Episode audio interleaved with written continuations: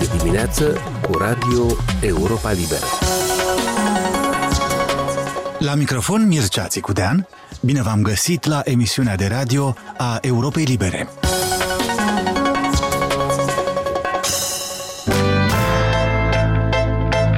Luni 13 februarie, înainte de prânz, la o conferință de presă, președinta Maia Sandu a confirmat și a îmbogățit cu detalii suplimentare sumbre declarații făcute săptămâna trecută de mai multe instituții ucrainene și moldovene privind pericolul destabilizării Moldovei de către Rusia. Semnalul fusese dat de ucraineni care spuneau că au interceptat un plan rusesc de distrugere a democrației în Moldova. Serviciul moldovean de informație a confirmat că știe de asemenea plan. Până la acel punct, nu s-au dat alte detalii, mai ales nu nume de persoane sau de partide. Le-a furnizat însă Maia Sandu luni la conferința de presă. În realizarea planului, autorii mizează pe mai multe forțe interne, dar în special pe grupări criminale, cum ar fi formațiunea Șor și toate derivatele ei, pe unii veterani, foști angajați ai forțelor de ordine și pe mai multe persoane cunoscute pentru legăturile lor cu Plahotniuc. Așa cum am menționat mai devreme, scopul acestor acțiuni este răsturnarea ordinii constituționale, schimbarea puterii legitime de la Chișinău pe una ilegitimă, care să pună țara noastră la dispoziția Rusiei. A fost președinta Maia Sandu luni la o conferință de presă. Colegul Denis Dermenji a urmărit îndeaproape declarațiile despre posibile destabilizări puse la cale de Rusia în Republica Moldova. Președinta a confirmat că documentele uh, receptate și transmise de către uh, partea ucraineană au fost uh, luate în considerare și aici, că există un plan al Rusiei împotriva Republicii Moldova care ar urmări cumva schimbarea puterii de la Chișinău pentru a schimba poziția Chișinăului, pentru a pune statul la dispoziția Rusiei. Ce detalii s-au oferit? S-a spus aici mai mult despre niște acțiuni violente, despre metodele de schimbare a puterii, că ar putea fi implicați uh, diversioniști cu pregătire militară, camuflați în civil, că um, totul s-ar uh, uh, făcea sub paravana um, unor proteste, că ar participa cumva și cetățeni ai altor state, cum precum Federația Rusă, Belarus, Serbia și Muntenegru, așa a spus președinta. Dintre actorii politici a pomenit totuși uh, și, și nume de politicieni, mi se pare. Ea a spus că Moscova cumva ar miza pe sprijinul unor uh, forțe din interiorul uh, Republicii Moldova, cum ar fi Partidul Șor, veterani ai unor structuri de forță și persoane cunoscute pentru legăturile lor cu oligarhul Fugar Vlad Plahotniuc. Denis Maiasandu vorbea și despre faptul că Chișinău deja ar fi de jucat unele tentative de răsturnare a, a guvernării în toamna anului trecut, dacă bine am înțeles. Oare la ce anume făcea aluzie? Uh, da, dumneavoastră a spus că astfel de tentative de subminare a statului au existat și în toamna anului trecut, referindu-se în mod clar la protestele care au avut loc uh, toamna trecută pe fondul uh, problemelor cu... Deci pe fondul crizei energetice, protestele care erau atunci în fața Parlamentului, în fața președinției și a spus că ele nu și-au atins obiectivele grație acțiunii prompte ale instituțiilor de securitate, a poliției. Ea a menționat că în toamna uh, accentul s-a pus pe criza energetică, care trebuia cumva să provoce, uh, să provoace nemulțumiri majore în rândul populației, să aducă la niște acțiuni violente. Asta nu s-a, s-a întâmplat din motive pe care ea le-a menționat deja. Uh, care ar fi acum motivele pentru niște proteste eh, dumnea ei nu a menționat, deci eh, rămâne doar să, să așteptăm.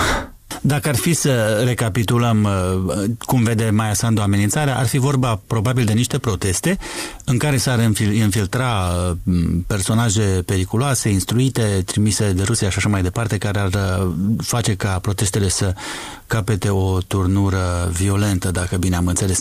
În condițiile astea, crezi că asta ar fi următoarea mișcare, anume ca serviciile de informații și alte structuri de forță să-și aroge puteri mai mari în vederea unor eventuale proteste care ar putea duce la așa ceva? Asta și-a cerut Maia Sandu, ea a cerut Parlamentului să adopte în foarte scurt timp proiectele de legi care cumva să fortifice rolul Serviciului de Informații și Securitate ca să prevină și să, să contracareze cumva amenințările interne și externe la adresa securității uh, Republicii Moldova. Vedem că puterea cumva se pregătește pentru o dinamică în ceea ce ține riscurile la adresa securității. Vedem asta și prin candidatura uh, Maia Sandu pentru funcția de premier, o persoană cu un background în afacerile interne, în securitate. Cred că despre acțiunile concrete vom afla în curând, dar ceea ce știm acum că Parlamentul trebuie să uh,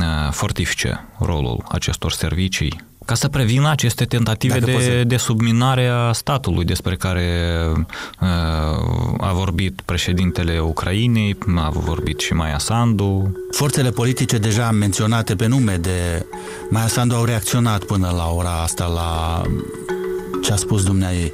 Ă, deocamdată nu am văzut niște reacții. Eu nu cred că reprezentanții Partidului Șor sau ă, persoane cumva afiliate cu Vladimir Plahotniuc, deci care au fost ă, vizați, menționați de către Maia Sandu, vor rămâne fără comentarii în acest sens. A fost Denis Dermenji. Nașterea copiilor, intervențiile chirurgicale, investigațiile și tratamentele oncologice sunt serviciile medicale pentru care pacienții oferă cel mai des mită în spitalele publice din Republica Moldova. Acestea sunt concluziile unei cercetări privind riscurile de corupție realizată în 2022 de Asociația pentru Guvernare Eficientă și Responsabilă, inițiativa pozitivă și Open Contracted Partnership. Raportul l-a citit cu mare atenție colega mea, Silvia Rotaru, care a scris pentru site-ul nostru un articol cu titlul Dacă te îmbolnăvești, nu faci nimic fără bani. La modul practic, în spitalele din Moldova așa și se întâmplă. Este o obișnuință, să spunem așa, a pacienților ca atunci când se pregătesc de o intervenție chirurgicală sau um, de o naștere, ei își pregătesc din timp o anumită sumă de bani, pentru că dacă nu ar da bani medicilor, asta s-ar traduce ca lipsa atenției sau grijii față de ei. Deci așa percep pacienții, practic, darea de mită ca pe o Ceva condiție, firesc. practic, a obținerii de exact. un lucru firesc. Sunt și oameni care se revoltă sau nu ai prea întâlnit în cercetările tale? Oamenii nu se revoltă pentru că nu au unde să se revolte sau nu au unde să se plângă pe uh, această chestie și uh, de ce nu pot să, să se revolte? Pentru că de multe ori, de cele mai multe ori, mita sau atențiile, cadourile vin uh, chiar din partea lor, fără să le ceară medicii. 70% din cazuri vin um, chiar de la pacienți. Adică ei pregătesc asta um, sau întreabă medicul cu cât trebuie să vă, um, să vă mulțumim. Dar sunt și cazuri când la intervențiile chirurgicale, spre exemplu, sau în tratamentele oncologice, medicii au o, o taxă fixă. Cum află pacientul care e taxa fixă? Ori o spun medicii, ori uh, există intermediari, asistenți medicali, infirmiere, care le transmit uh, pacienților cât ar trebui să pregătească, cât ar trebui să dea mm, medicilor. Altfel spus, în, în Moldova, faptul că există totuși asigurare medicală nu este o condiție suficientă ca să mergi la, la doctor în, în sistemul de stat, practic. Putem înțelege așa? Exact. Uh, și pacienții, atât uh, pacienții cât și medicii știu despre asta. Cum uh, spunea un pacient în cadrul studiului, Polița este doar pentru a-ți plăti patul, adică să nu achiți patul atâta timp cât uh, stai în spital. În rest, Totul se plătește. Um, se plătește uh, pentru medic, pentru medicamente, uh, pentru atenția asistentelor medicale și infirmierelor. Polița medicală este doar o formalitate. Silvia, în articolul tău spui și despre cumpăratul de concediu medicale și certificate. Cum funcționează lucrul ăsta? Sistemul medical în Moldova este construit în așa fel încât um, atunci când ai nevoie de un uh, certificat medical uh, sau um, certificat uh, medical pentru ca să-ți, uh, ca să-ți schimbi permisul de conducere, spre exemplu, tu nu ai timp, oamenii lucrează, ei nu au timp să stea în rânduri interminabile și sunt nevoiți să meargă la medic, să pună o anumită sumă de bani pe masă și să zică eu în momentul ăsta am nevoie de acest certificat. Și iată așa se fac certificatele cu bani, Uh, pentru că noi suntem în continuare într-o continuă mișcare. Oamenii uh, sunt la serviciu, nu au timp să, așa cum spuneau, nu au timp să stea pentru un certificat, nu au timp să stea în rânduri. Plus că dacă îți faci, um, îți faci programare, poate să dureze și 10 zile. Alte ori um, pacienții inventează o scuză și au nevoie de un certificat medical ca să stea patru zile acasă. Și medicul, um, adică nu are niciun motiv să-i dea acel certificat medical, dar um, dacă îi se achită, de ce nu? Nu poate refuza. Exact. De altfel, despre cumpăratul de certificate, cred că s-a vorbit foarte recent la un nivel foarte ilustru. Există o suspiciune în legătură cu fostul președinte Igor Dodon, nu? care a făcut rost de o, de o dovadă medicală că este nevoit să iasă din țară cu fiul lui la tratament.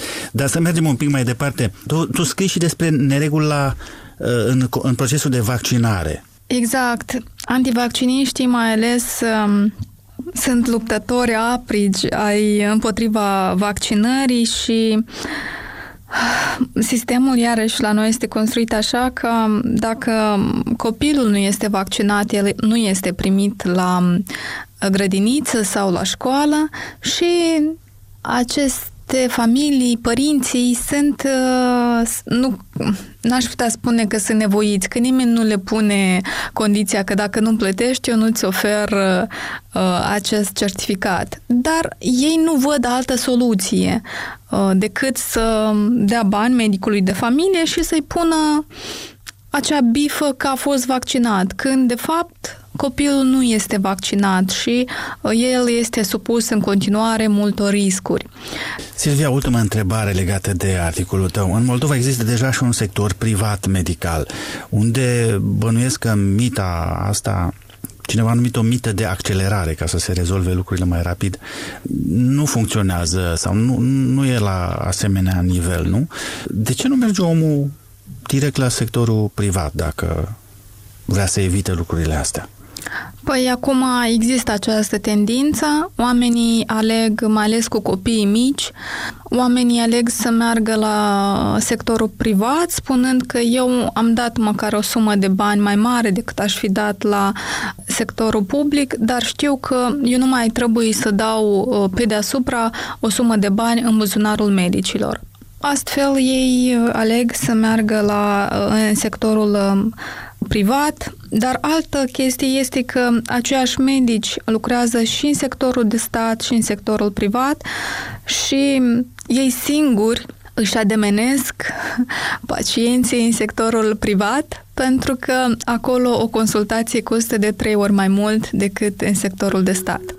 Deci sectorul de stat din Moldova trebuie să facă față acum și acestei, acestei concurențe. Crezi că este o influență pozitivă? Se, se va modifica în, în bine sistemul de medical de stat sub uh, presiunea exemplului strălucit al sectorului privat sau nu prea sunt șanse? Uh, nu sunt șanse, este vorba de un sistem întreg, spitale foarte multe, ar fi nevoie de mulți ani. Fost Silvia Rotaro. Emisiunea noastră se încheie aici. Sunt Mircea Țicudean și vă invit să ne urmăriți în continuare nu doar la radio, ci și pe pagina noastră de net la moldova.europalibera.org și pe rețele. Aici e Radio Europa Libera.